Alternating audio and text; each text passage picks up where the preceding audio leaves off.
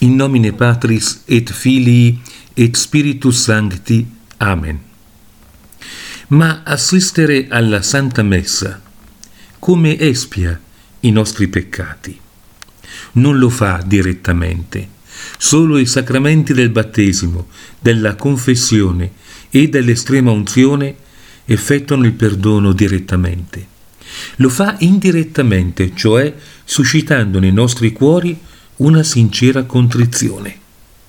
Questo è uno dei poteri più sublimi della Santa Messa, potere che non bisogna mai dimenticare. Come si può convertire un peccatore indurito nel cuore? Prova a discutere con lui, prova a toccargli la coscienza indurita come l'incudine dai colpi del martello di innumerevoli peccati. Prova a parlargli, si addormenterà. Prova ad allarmarlo con il pensiero dell'inferno, riderà.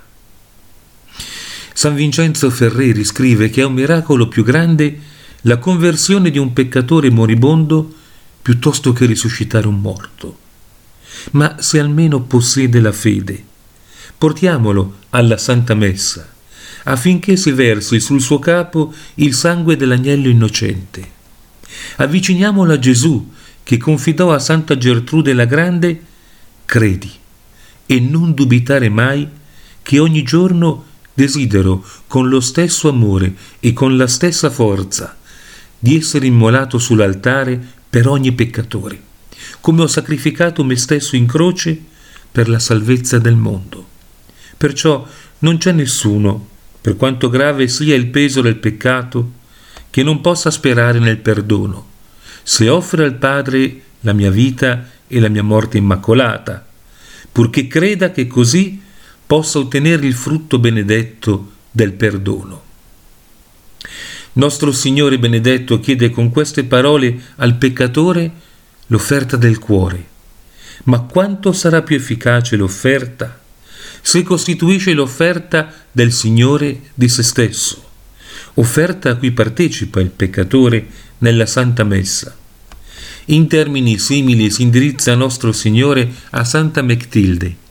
Tanta è la mia longanimità quando vengo all'ora della messa, che non vi è presente un peccatore, per quanto grande, con il quale io non sopporti pazientemente, e al quale, purché egli lo desideri, io non conceda volentieri il perdono dei peccati.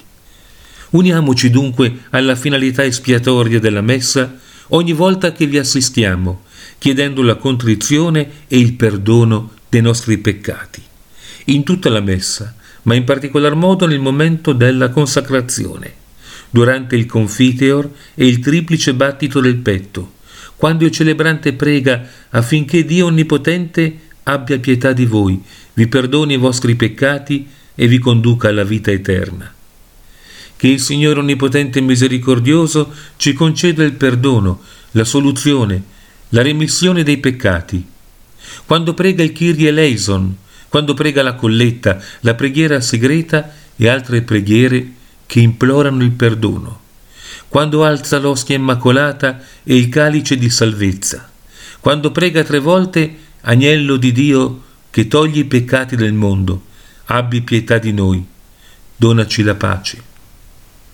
Affinché possiamo caricare i nostri peccati sull'agnello immacolato come vittima immolatasi sull'altare presentato lì da sua madre immacolata, affinché egli possa espiare quelli di tutti nella sua infinita bontà.